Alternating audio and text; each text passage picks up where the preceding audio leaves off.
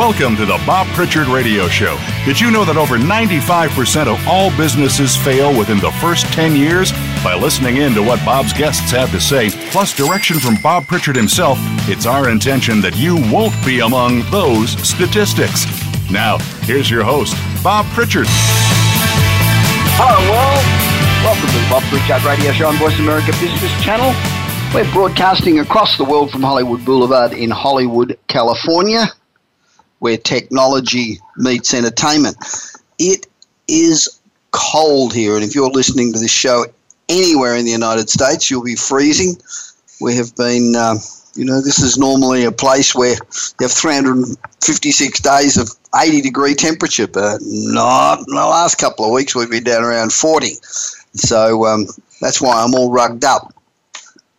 You know, Davos is in full flight in Switzerland. When you, and when you take out all that obvious political posturing and the point scoring.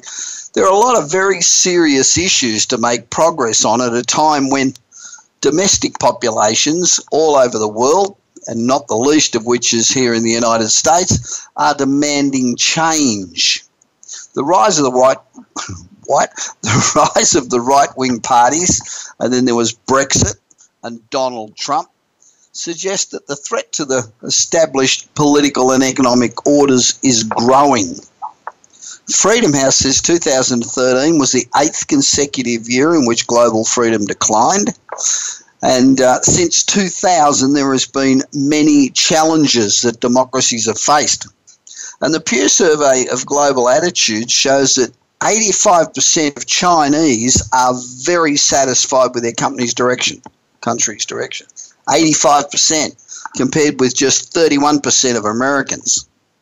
And many scholars suggest that democracy is destroying the West, and particularly America, because the way it works now, it just institutionalizes gridlock, it trivializes decision making, and elects low quality political representatives and presidents. And I think that's been borne out across the planet. Continued sh- slow growth combined with high debt and demographic change creates an environment that favours political crises and growth inequality. You've got a situation where corruption and short term planning and unequal distribution of the benefits of growth suggest that the capitalist economy model may not be delivering for the people. You know, rising income and wealth inequality is now one of the key risks causing unrest within populations, particularly in the Eurozone and the US, which experienced deep recessions, banking crisis, taxpayer uh, funded bailouts, and real income low, almost no income growth for most households in the developed world. Figures like released last week show that the six wealthiest people in the world, six, have more wealth than the next 4,000 million people. So six people have more wealth than the next 4,000 million. And it could be argued that this degree of inequality the dramatic increase in wealth of the one percenters relative to the rest within the developed world has been exacerbated by ultra low to negative interest rates and bonds and other security purchases on a massive scale by central banks. Now, this has rewarded those with significant savings and the capacity to invest by greatly inflating the value of financial and property assets while eroding the value of the conventional savings of middle class and working class households. Globalization has improved the living standards of billions of people in the developing economies. It also has shifted production for much of the world from the developed world to the developing world technological advancement is accelerated and technologies are increasingly disrupting and displacing significant number of jobs. President Trump's victory was to a large degree born out of concerns of blue collar workers about the impact of globalization and trade on the security and availability of employment. Now, the displacing of traditional jobs by technology is a much more significant factor than globalization itself. The US manufactured product, the amount of product that the US has manufactures, has actually increased, but it's increased with far few, far fewer people employed. Now, protectionism, which has been bantied around everywhere, won't halt the rise of the machines or slow the growth of the cyber economy. The impact of technology on labour markets will increasingly accelerate as the technologies for robotics, machine learning, and communications continue to evolve and evolve faster and faster and faster. Driverless vehicles and drone deliveries, for example, are going to have a profound impact for less skilled jobs. Today, it's intellectual property, technological knowledge, and skills that are going to generate the highest returns both for corporations and for workers. Now, this creates major challenges for governments who are faced with the problem of what to do with huge numbers of less educated and less skilled workers that are left behind. Global bond yields are rising, and the risk of puncturing the inflated values of other financial and real property assets are also rising. Deflation of risk asset values to more conventional levels would help reduce the chasm in wealth be- between the one percenters and the rest.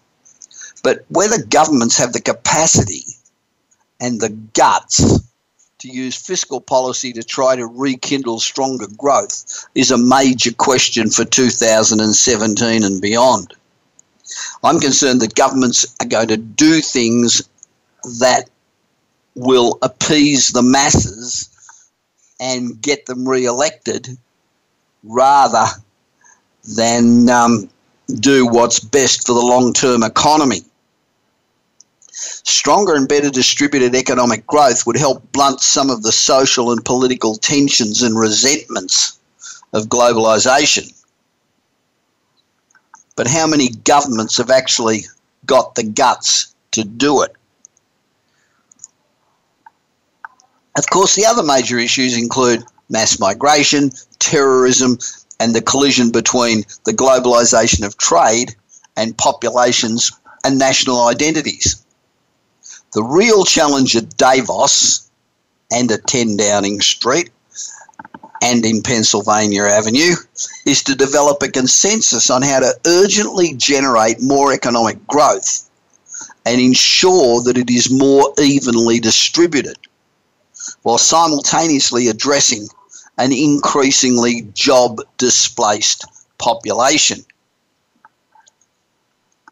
one of the interesting things that's happening at the moment is we're getting really close to a totally voice controlled world.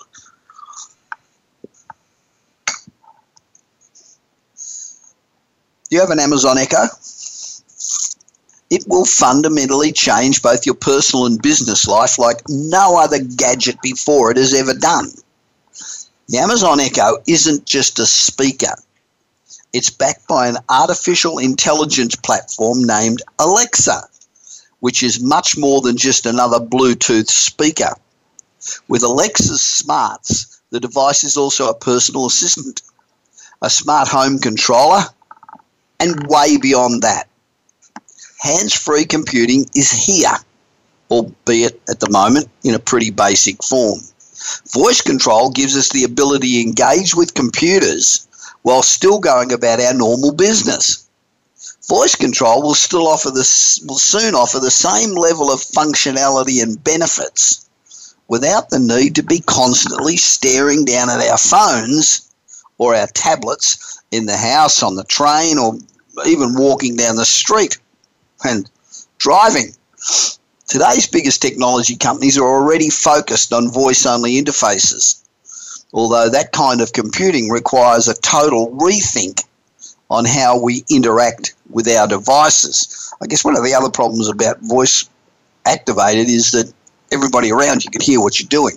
Um, a friend of mine has got a, a new, very smart watch that uses um, voice control, and it's amazing. Does everything. The only problem is that everybody around you knows what the hell it is that you're doing. Well, I'm not sure about that. But this brings us to the Amazon Echo and its artificial intelligence software, Alexa. The Echo with Alexa is being incorporated into dozens and dozens of third party devices, including autonomous vehicles. While Google, Apple, and Microsoft have voice activated AI aids, AI aids of their own. But Amazon's currently the leader in the field, especially when it comes to third party integration.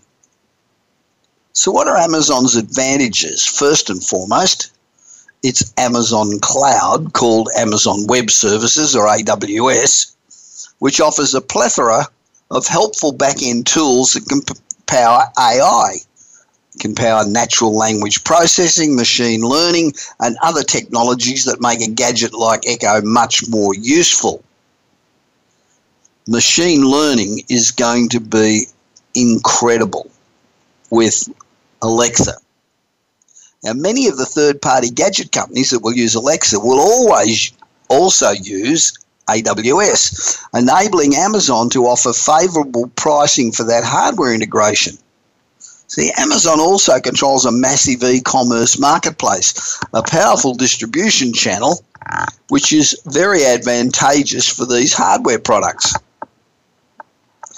An interesting trend that we see with the Echo is that once a person gets one in their home and connects a smart home product like connected lights or a thermostat or a fridge or a toaster or whatever else, they quickly start to connect a whole bunch of other stuff too. So the bigger the ecosystem, the better. The Echo getting Alexa into the home and hooking customers on the larger voice controlled ecosystem is genius. The key for Amazon is to use these devices to deepen its relationships with its customers. The more shoppers find themselves using Alexa devices, the more Amazon could chip away at the dependencies that consumers have with Google and Apple via their smartphone software. The most interesting development in Amazon's Alexa strategy is the elimination of the screen as a computing interface. If a screen or touch based input is available on a given gadget, like a smartphone, for example, consumers will default, will default to that input. Rather, you know, they'd rather do that than learn new behaviors and workflows around voice only solutions. And they'll go back to their screen, they'll type text or set a timer and so on. But Apple needs to get consumers to start spending on Siri and voice as a primary interface mechanism for AI. But as long as there's a screen involved, that won't happen. Amazon, however, is building these new behaviors around Alexa because voice is the only option for interactions there.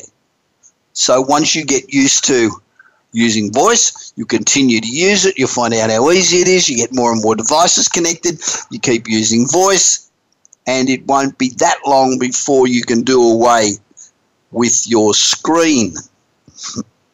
Now, Amazon still faces massive challenges in building out its Alexa strategy because um, while they've got a great deal of trust and is well primed to become the primary interface for smart home technology, it still has an issue because all the stuff that's being sold with Amazon on it is being sold through retailers that hate Amazon because Amazon's eating their lunch in, in sales of product.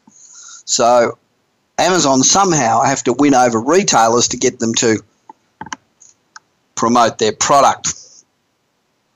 Do you get my 30 second read business newsletter? It's usually 30 seconds. Today um, was a little bit longer, but it was really good. Um, and we now have got about 81,000 daily subscribers. And I invite you to go to the website, which is bobpritchard.com, and enroll for the newsletter. It takes about 30 seconds to read on an average day, and it'll keep you up to date with all the business news that's important. So, you know, when you go to the water cooler, you can chat away and you'll look like the smart person in the group. My guest today, Nolan Bushnell, established Atari Inc. in the Chuck E. Cheese Pizza Time Theatres chain. Nolan's been inducted into the Video Game Hall of Fame and the Consumer Electronics Association Hall of Fame. He was also named one of Newsweek's 50 Men Who Changed America. He's a good friend of mine. And I'll be back with Nolan immediately after this short break on the Voice America Business Network.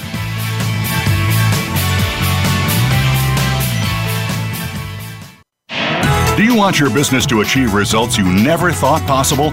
Bob Pritchard is recognized as the business leader's advisor and has 30 years of experience as a straight talking troubleshooter for Fortune 500 companies and SMEs across the world. Whether you need a checkup across all departments of your business or simply want to improve marketing, advertising, performance measurement, or some other area, Bob Pritchard will work his magic so you can blow away your competition. Bob Pritchard is also one of the most in demand speakers in the world.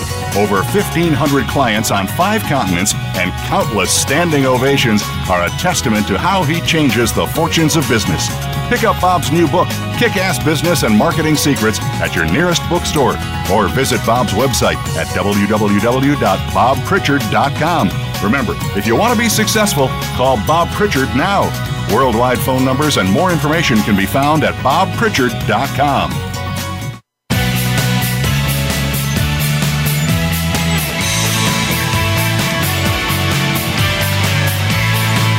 are listening to the Bob Pritchard Radio Show. To connect with Bob, please send an email to bob at bobpritchard.com. That's bob at bobpritchard.com. Now, back to the show.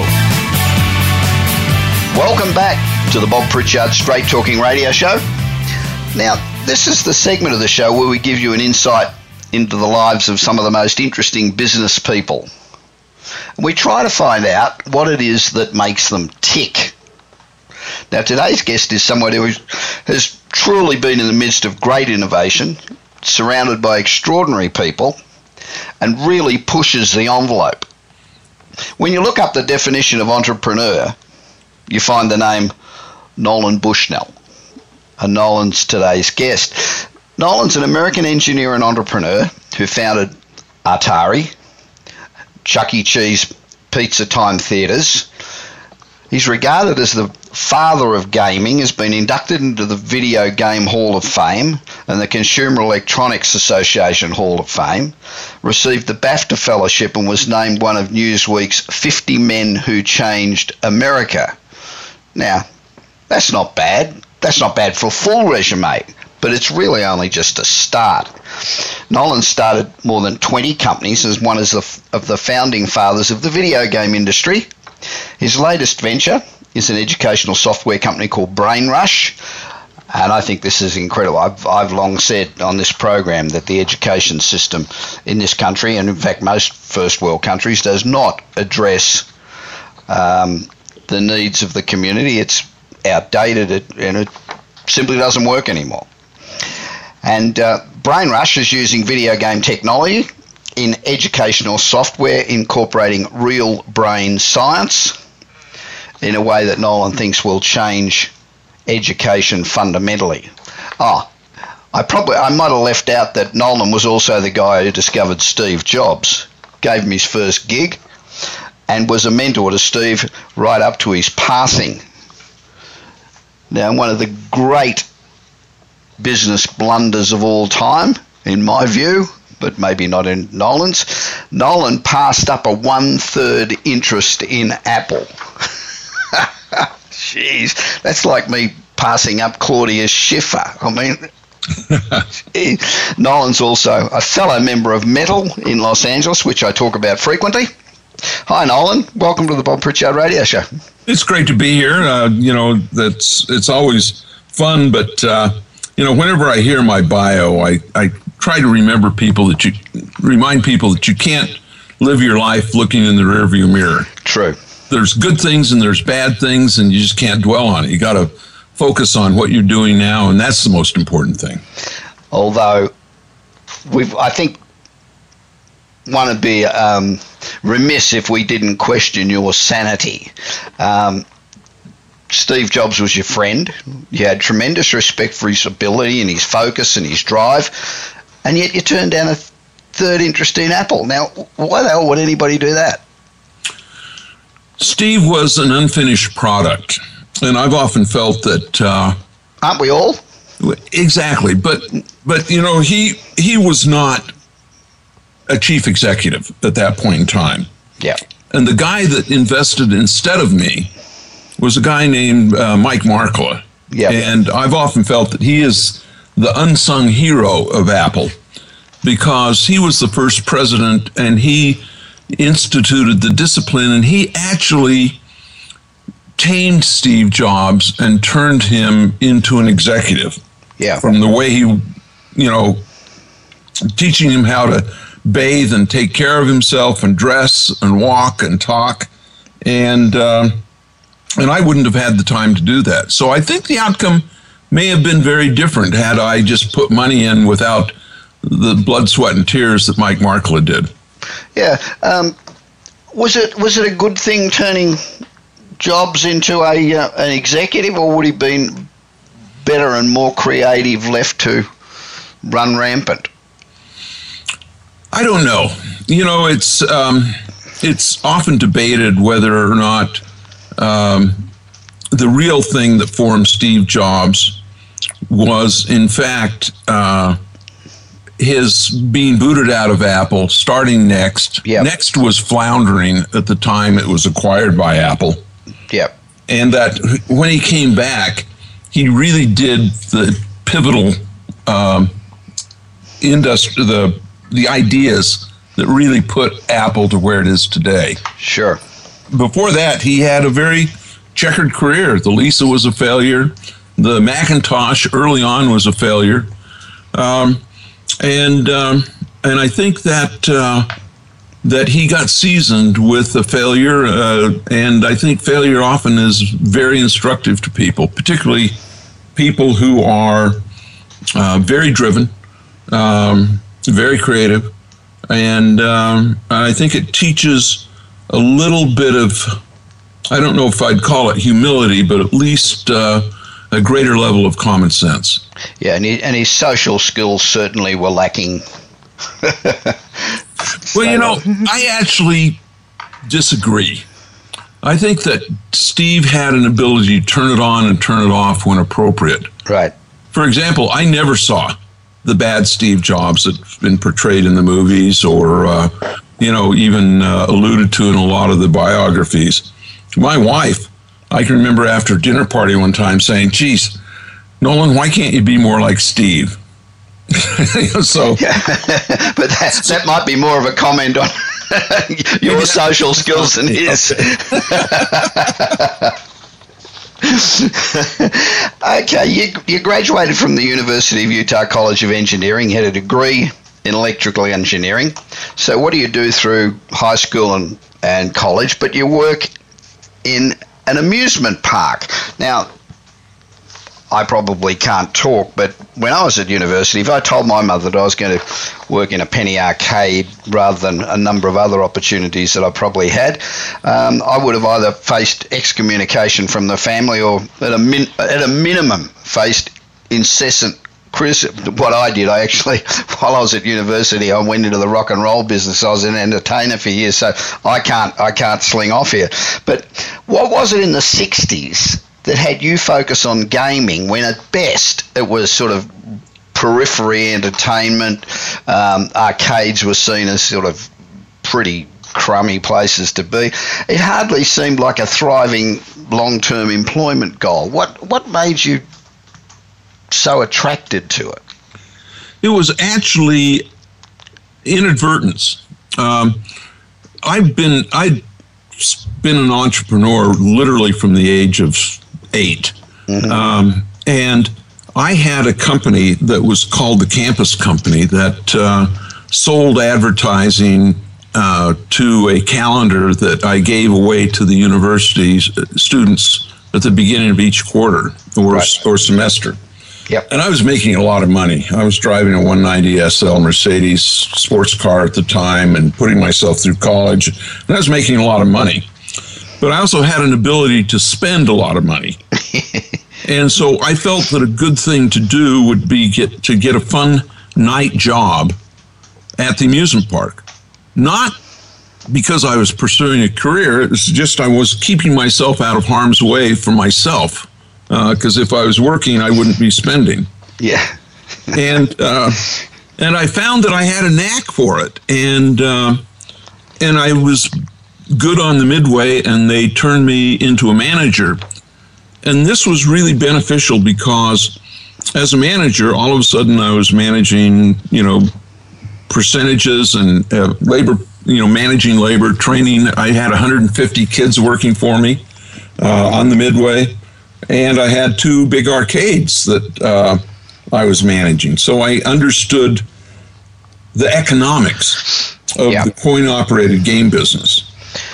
And yeah. and that was it was inadvertence. And then mm. saw the game at the university and put the two together and knew there was a business there if I could get the cost right. Right. Well, the, I guess the advantage that all gave you is the major reason that most startups fail is not because the idea isn't good or the person doesn't have drive or whatever. It's usually because they don't have the management skills to do all the other things that are essential in, in making a business successful. So, what you probably gave yourself that background um, rather than learning it as an MBA, but you learn it in the school of hard knocks. Exactly. And I've often felt that my boss was better than any professor at a university, you know, and, and, and, but, you know, at the university you didn't get yelled at, but my boss would yell at me very often. Jeez, yeah, that's true. Okay, the, um, the current business environment, it's encouraging an unprecedented number of people to become entrepreneurs. Every kid you speak to wants to be an entrepreneur. And while it has great sort of emotional appeal and it's got that sort of sexy feel about it, it's probably the most difficult path that most people can take on. It's bloody hard work being an entrepreneur. It's even harder work to be successful. So you've been involved in all these startups and you, you're known um, at Metal, everybody talks about Nolan as being always prepared to assist young entrepreneurs, always being there. So, what's the most important piece of advice that you can give somebody who wants to be an entrepreneur but is sort of starting out? I think that the biggest mistake that entrepreneurs make, would be entrepreneurs, is they think they're going to go into the big leagues without playing any sandlot ball. Yeah. And and I tell them, start your company right now. Don't look for investment. Figure out something that you can do tomorrow that is your company and you're the only employee and get some experience just dealing with the public dealing with bringing a, a concept to market and uh, and and don't let don't let anything get in your way.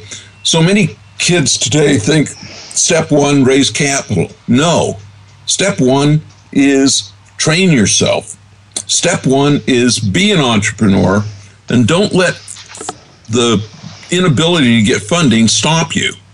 A lot of these kids actually are scared to death of actually having their their idea tested.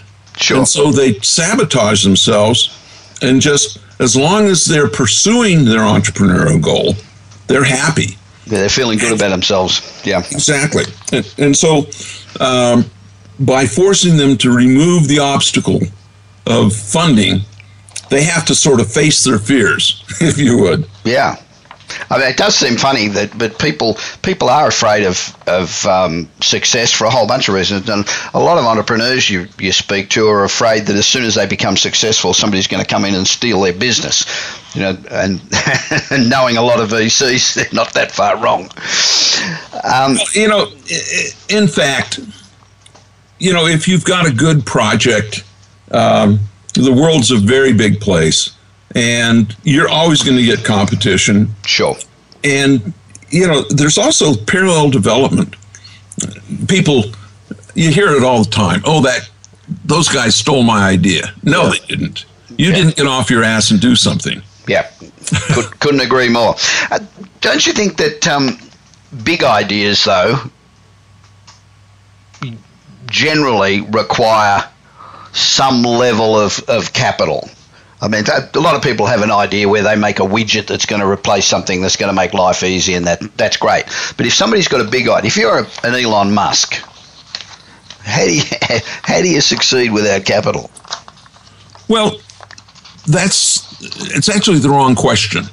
Okay. The the idea is why why do you think that you can raise capital when you have no track record? Sure. I mean, I wouldn't invest in somebody if it was their first first go at it. I'd I'd want to know what their body of work is, their sizzle reel, if you would. Yeah, yeah. And and so you know, raising big capital for Elon is pretty good because he's got a pretty good portfolio of, of past accomplishments. Yeah, not bad. you know, and so, um, and you know, there's nothing wrong with being part of a startup team um, you know, the first three to five people uh, following an entrepreneur that has a good portfolio behind them. Yeah. And learn from them. Um, you know, just getting out of college and starting a company that's big doesn't make sense. It, and, and, in fact, it, it usually it usually fails before it gets started. You just don't get get funding. Yeah. Um, when I was back in the day when I had a big staff before I got smart, um, when I was employing people, I used to take them for a walk around the block, and uh, my favourite questions were things like, "What's your favourite movie?" And if they said Freddy Friday the Thirteenth, they'd be out of there because I, I always worked on looking for personality. You can always train a monkey, but if the monkey's got a rotten personality, you're stuck with that monkey. Um, so I was always looking for personality matches, not solely educational requirements. But in your book, Finding the Next Steve Jobs, you say that when you look when you're looking to hire someone, one of your techniques is to ask peculiar, weird, and from what I've seen, usually totally unanswerable things. So, what is the response going to tell you when you ask weird questions? And secondly, how important do you think a great personality fit is? Depends on what the, the job is. You've got to have a good personality if you're in marketing sales. That's a fact. Um, less so if it's online sales. Um, but at the same time, the essence of business is selling. Yeah. Selling ideas, selling concepts, selling your coworkers. Um, but the main ingredient that I think is I like to try to understand what someone's mental process is. Right. And uh, I don't care what the answer is. I like the steps with which they attack the problem. And more than that, that feeds into the most important, which I think is passion. If people, sure. and, and I like to say, don't hire dead people. you know, they have they have no life and they're in a box. You want to find live people, and I hate to say this, but two thirds of the population right now that have graduated from college are already dead, and they just don't know it. and and they're dead from the neck up, and they're very happy to sort of turn the crank and fit in and follow a recipe I don't want that. I want people who are pushing the envelope, who are thinking, who who because of their passion, anything they don't know, they'll train themselves. On the web yeah. today, you can train yourself at anything much faster than you can in college. Of course, the last thing you want in any business is a disruptive personality or someone who's got a personality that doesn't fit because if you haven't got a harmonious team, most of the time it spreads like a cancer and you end up on your ass. I actually disagree. I believe that.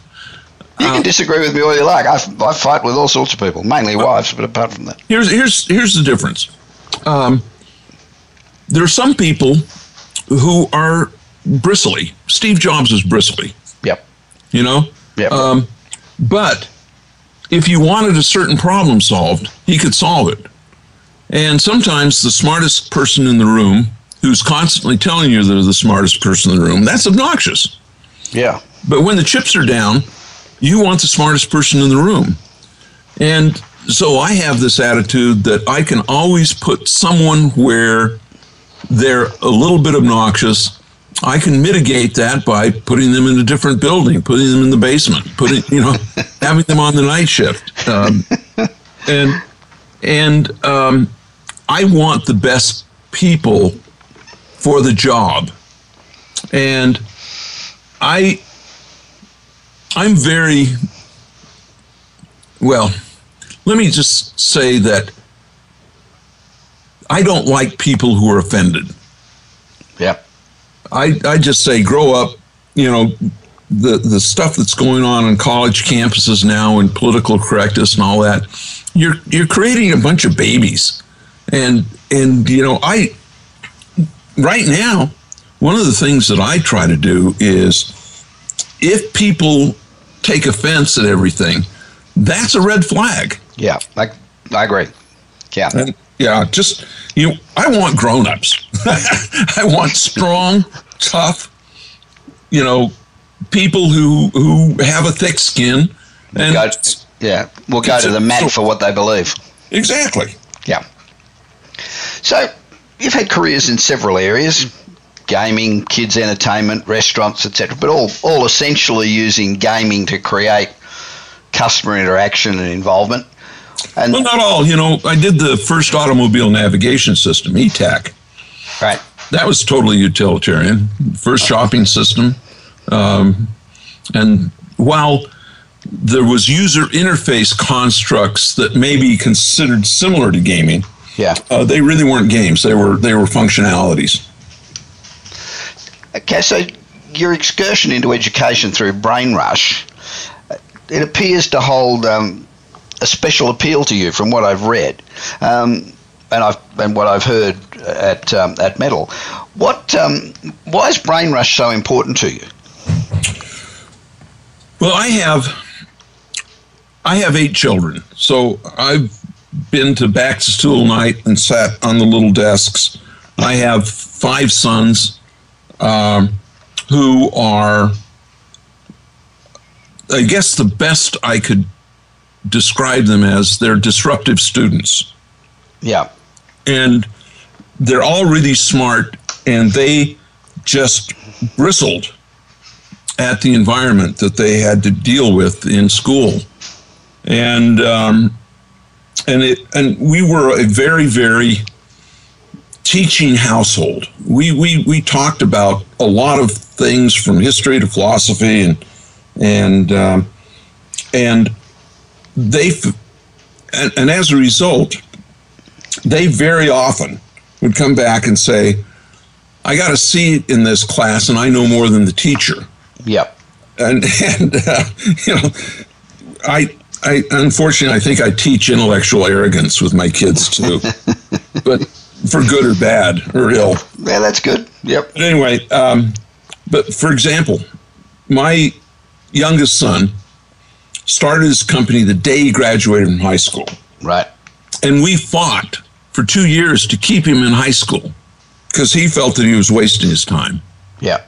And he now has a company that'll do a couple million dollars this year and, you know, employs seven people and uh, is doing very nicely um, and is a tremendous programmer. Um, and I, uh, you know, my. Um, my second oldest son just did a Kickstarter, raised $150,000 on a product that he designed. Um, and he had exactly three quarters of college. yep, You know, and, and so, you know, it's a, um, it's a thing where I think that school right now is so dysfunctional on so many levels. I mean, we've reinvented um, indentured servitude Yeah. Okay. and uh, graduating with a with a college degree and owing hundred thousand dollars, I think is is madness. Ah, it's ridiculous. Lunacy. It's lunacy, and I just feel like today, um, you can learn so much faster and, and you know with based on the brain science we can teach almost any subject 10 times faster than a classroom uh, at essentially zero incremental cost i mean we, we charge something but it's not very much and i just think that um, that we have to rethink the whole thing i i think it's ridiculous that we have such a bloated system of both on college and high school that we can't be twice as effective at half the half the expenditure. Yeah. And um, and I I just yell that at the top of my lungs, and it's not necessarily you know if it's and it's just not me. I've got you know there's all kinds of really great software systems out there. It's just that today's school, high school and college, are so entrenched in the metrics of 100 years ago, they don't realize they haven't figured out that the internet exists, really. Yeah. yeah. And the so, whole thing needs to be retooled. Um, yeah, I'm a, I'm a great um, believer that the education system is, is really failing, but is it failing? Is it failing everybody? I, I, my main beef's been with people who are creative, where it sort of belts the hell out of your creativity and tells you that you know you shouldn't do any of those things. They're things you should do as a periphery. Don't be a musician. Go and learn STEM subjects, and if you want to be a musician, do that later. Or you want to be a great artist. So I think it really fails the arts. Um, how badly does it fail um, STEM subjects? pretty badly, um, just because it's inefficient. Um, the STEM subjects are harder uh, in general. Yeah. Uh, because of the methodology, they don't need to be that hard. Um, the best way to teach STEM, particularly physics and math, is or projects, and uh, and I think that uh, if you look at today's high school, they don't even have, you know, auto shop anymore. Yep. And that, I believe, is a, is a cruel truncation. Um, how many how many high schools require you to do a YouTube video in order to graduate? None. Um, how many English classes require you to publish a short story on Kindle singles? None. All of these things should be part of the arsenal of tools kids graduate from high school with, let alone college. Sure. Is it a failure of is it a failure of the system or well it's obviously a failure of the system is it is it because um, they just haven't caught up with haven't kept up with technology and with new techniques or is it because they try to level the playing field for every student? Both. It's really it's really a combination of both, and it's also a a problem of credentialing.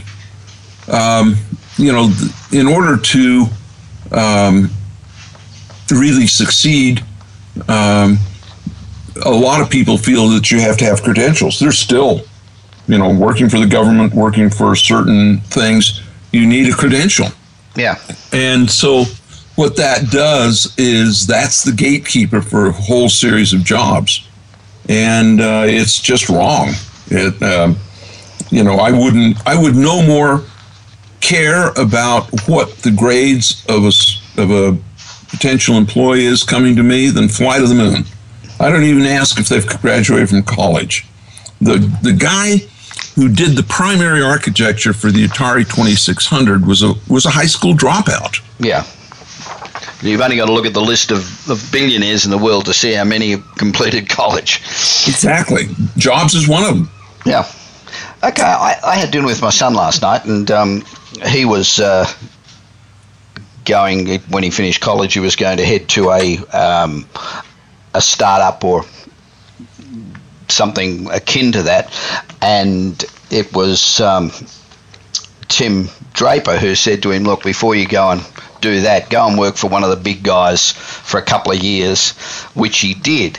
Uh, I had dinner with him last night, and he said um, he's putting in close to 100 hours a week. He's 24, 25, putting in close to 100 hours a week at one of the big two.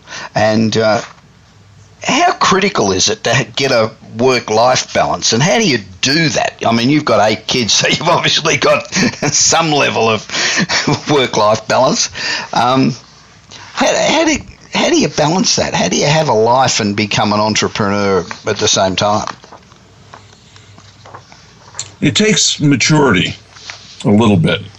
I don't I don't pretend to say that I didn't have some uh, some real uh, problems with that. Let me. Yeah. Sorry about that. No problem. Um, I can't say that I was always home when I should be. Did I miss a lot of soccer games and swim meets? Yeah. yeah. Uh, but I tried very hard to be there when I was there, and uh, you know, spend one-on-one time with uh, with my kids every Sunday morning. Everybody knew whose turn it was to go to breakfast with dad. Yeah. Um, and and I think that uh, as you get a little more successful, you understand that you don't have to give it so much. Early on, at 24, I, I can honestly say I didn't know how hard I had to work, but I knew that if I worked as hard as I could, that would be enough. And 100 hour weeks were very normal for me. Yeah. Very normal. And and I think that uh, it's so much better than a lot of kids who have this, this extended adolescence into their 30s. And they don't do that. They yeah. balance it way on the other side.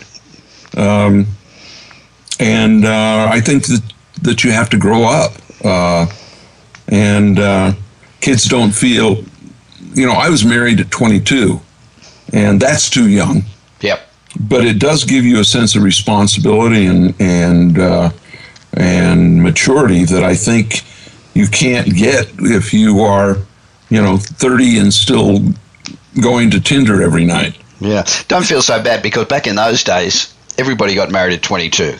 You know, it was a, with a whole different, whole different era. So, how's the rollout of Brain Rush going? Uh, how are you rolling it out, and what sort of response are you getting from traditional educators? Horribly. Um, it's been the hardest that company that I've ever dealt with. Uh, the marketplace is is is toxic and resistant to change.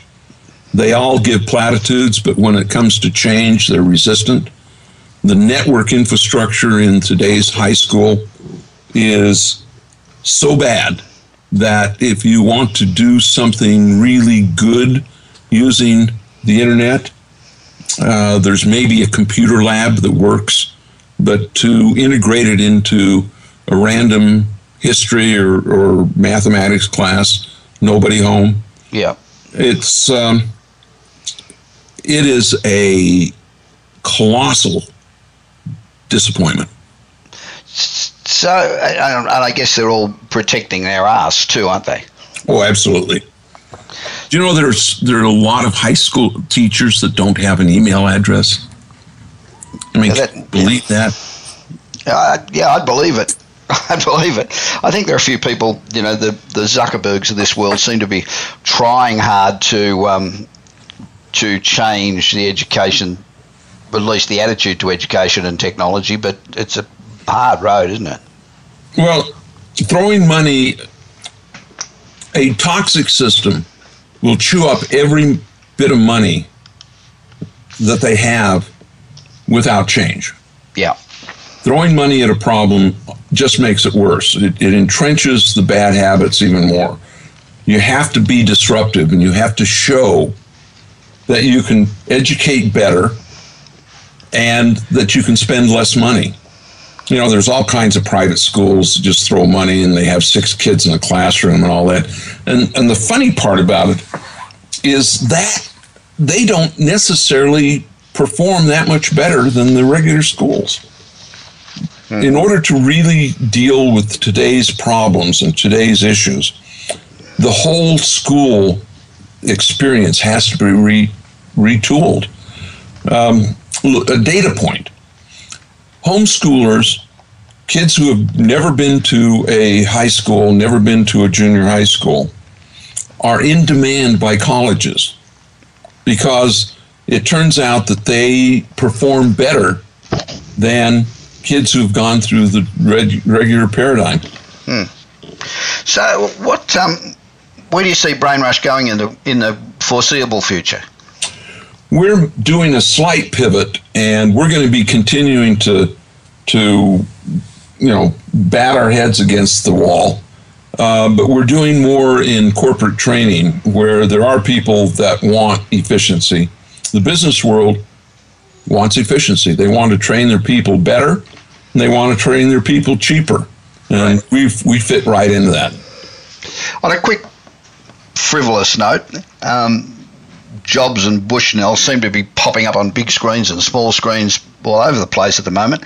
Um, who'd be the ideal actor to portray Nolan Bushnell? Somebody tall, thin, piercing blue eyes.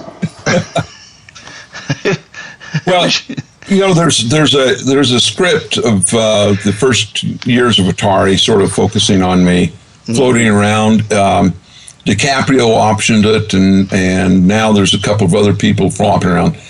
The development time on movies is actually surprisingly long. Yes, yeah, I'm familiar with it. Yeah. And I've often thought, you know, if either the Jobs movies does really well in the box office, mine will be green lighted. Right. Since they haven't, I I I I think it's going to be a little while. Okay. Nolan, thank you very much for speaking with me on the Bob Pritchard Radio Show. Uh, if you'd like to know more about Nolan, simply Google Nolan Bushnell and you'll get 450,000 results. So there's a whole wealth of information there. And if you want to know more about the um, exciting educational tool Brain Rush, which it, I, I think there's got to be a wholesale change to education. It sucks. Go to brainrush.com. That's brainrush.com. And I'll be back with more of the Bob Pritchard Radio Show on Voice America Business after this short break.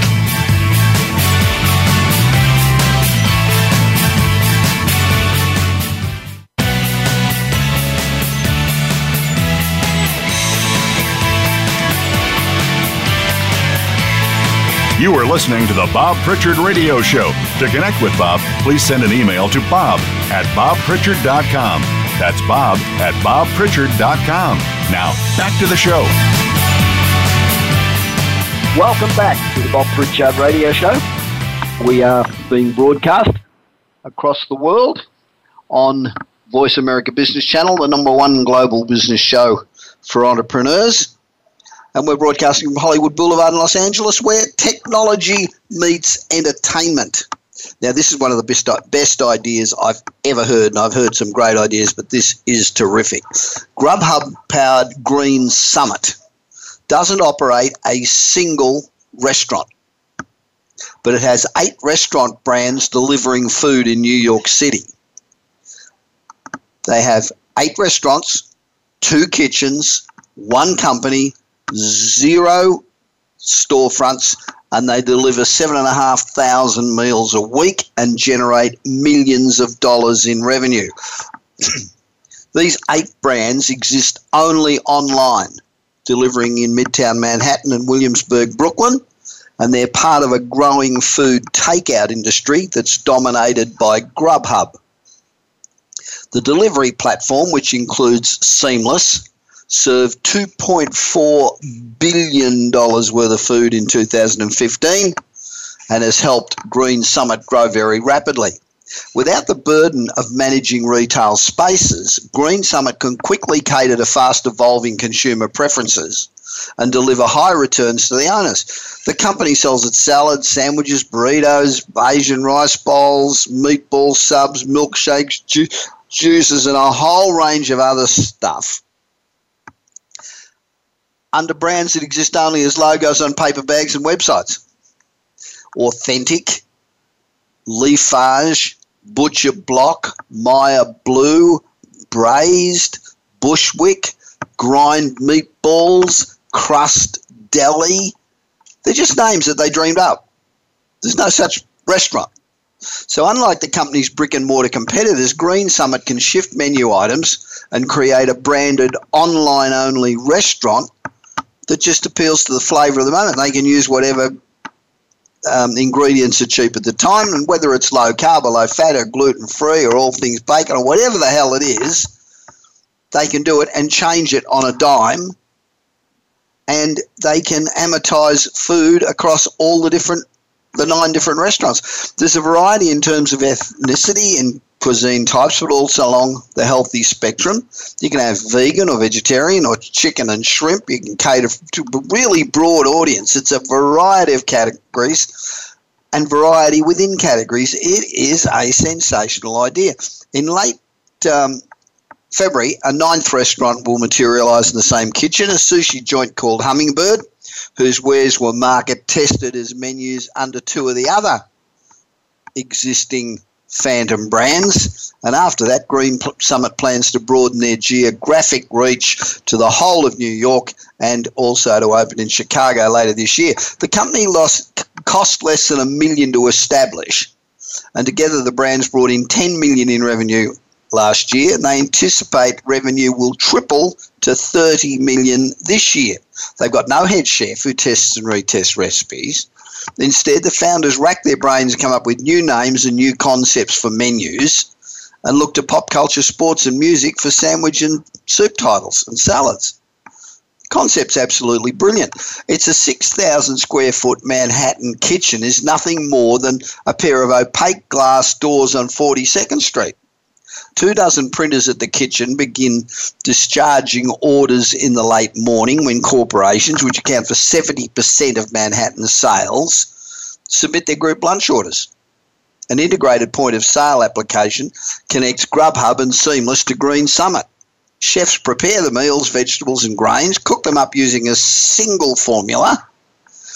For example, roasting chicken with appropriate spices. The chicken's then used as an ingredient in dishes across all of the restaurants. The approach provides an economy of scale that prioritizes freshness and uses an unprocessed ingredients in every culinary authenticity. By 10:30, some 50 prep cooks, line cooks, and expediters on seven lines assemble the first of 600 lunches. Then the company employs more than 200 people who are needed to get the food out quickly. Each brand has an expediter at a small station who receives the food and packs it. Finished orders go to the front in paper sacks, imprinted with each brand's logo. They're then stuffed into seamless bags and organised by customer and final destination. And then they get them out. And then at one o'clock, workers eat, clean up before they start preparing for dinner. And another 600 orders flood in. Whew, the founder, Peter Schatzberg, was running an organic deli in New York when he realized that half his volume was delivery. So he approached contacts at Seamless, and uh, as it said, the rest is history. As he introduced the brands, he tried to differentiate them with free signature offerings of popcorn and candy bars and sides and mason jars and, you know, and, and or free slaw. And as he says, free slaw is just 15 cents a cabbage. So um, Green Summit's killing them nine restaurants, all selling takeout food without having a restaurant that is a very expensive overhead. Grubhub and Seamless, which take at least 10% cut of each order, are laughing. Now, I invite you to go to my website, bobpritchard.com, and enroll for my daily newsletter. It takes just 30 seconds to read, and it'll keep you up to date with all the business news that is important. Now, remember, if you're not living on the edge, you're taking up too much space. It's easier and much more rewarding to do the impossible than it is to do the ordinary. And next week, I'll be back broadcasting from Hollywood Boulevard, where, tele- where technology meets entertainment. And I hope you can join me again. In the meanwhile, continue to be successful because the alternative sucks. No matter where you are in America, try to stay warm. You've been listening to the Bob Pritchard Radio Show. Please join us again next Tuesday at 8 p.m. Eastern Time, 5 p.m. Pacific Time on the Voice America Business Channel. Until then, enjoy another week of success in your business and your life.